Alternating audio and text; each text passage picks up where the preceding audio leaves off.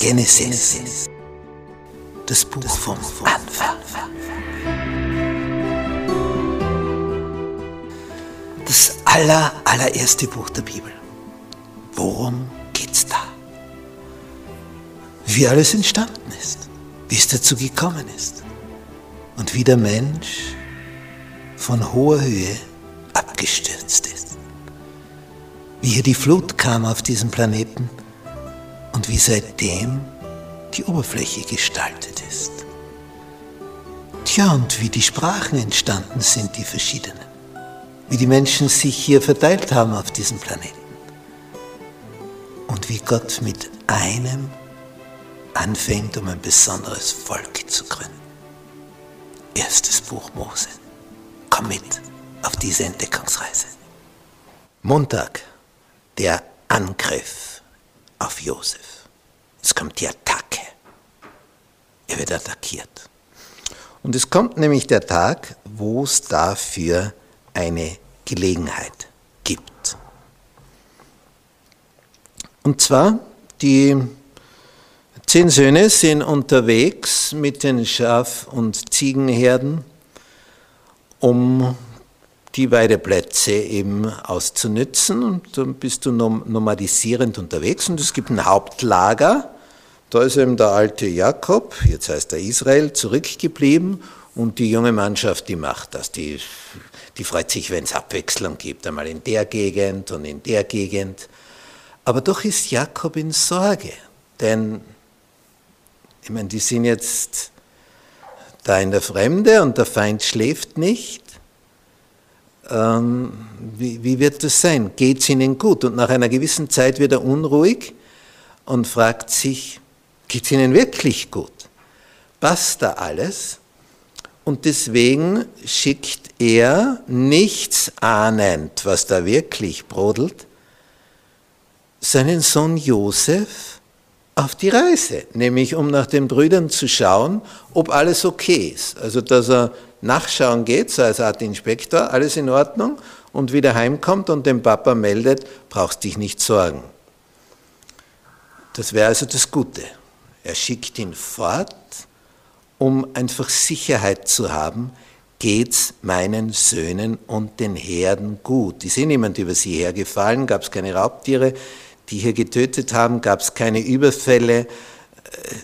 Er ist einfach aufgrund seiner Lebenserfahrung einer, der weiß, es kann jederzeit irgendwo eine Gefahr da sein und am Ende lebt gar keiner mehr. Also er, er, er hält diese Unsicherheit nicht mehr aus. Er will Informationen, denn es gab ja noch nicht die Zeit der Mobiltelefonie. Die gibt es erst ein paar Jahre. Ja, und so schickt er Jakob zu seinen anderen Söhnen, wenn er nur ein wenig auch hier die Gefahren geahnt hätte. Er, sieht nur Bedrohung von außen. Aber weil er Josef so lieb hat, kann sich nicht vorstellen, dass wer anderer ihn nicht so lieb hat. Und das ist sein Verhängnis. Denn er schickt Josef sozusagen mitten ins Verderben. Und dieses Losschicken von Josef führt dazu, dass er seinen Sohn für Jahrzehnte aus den Augen verliert. Jahrzehnte. Also wenn er das geahnt hätte, was das für eine Entscheidung ist, dann hätte er irgendwen geschickt, nur nicht Josef. Aber er schickt dem einen, weil er weiß, da ist Verlass. Wenn der zurückkommt und sagt, es ist in Ordnung, ist es in Ordnung. Ein anderer wird vielleicht hm, irgendwas erzählen. Nun, als Josef dorthin kommt, passiert das, diese in dem bunten Rock. Die erinnern sich an die Träume. Was hat denn Josef alles so geträumt? Wie sich Sonne und Mond und Sterne vor ihm verbeugen. Er hat geträumt, wie Getreidegarben sich vor seiner Getreidegabe verbeugen. Das hat er geträumt. Das waren Offenbarungen von Gott, das waren Visionen. Das hat er sich nicht selber ausgedacht, das hat Gott gemacht. Er hat die Zukunft damit vorausgedeutet. Tja, und dann haben wir noch das Bild, dieser bunte Rock, die Auszeichnung des Vaters. Und, und jetzt kommt er mit dem bunten Rock da daher. Also das, wenn er wenigstens an dem Tag was anderes angehabt hätte. Aber alles miteinander. Sie erinnern sich an die Träume? Da ist sogar der Vater bös geworden. Gesagt, ja wie?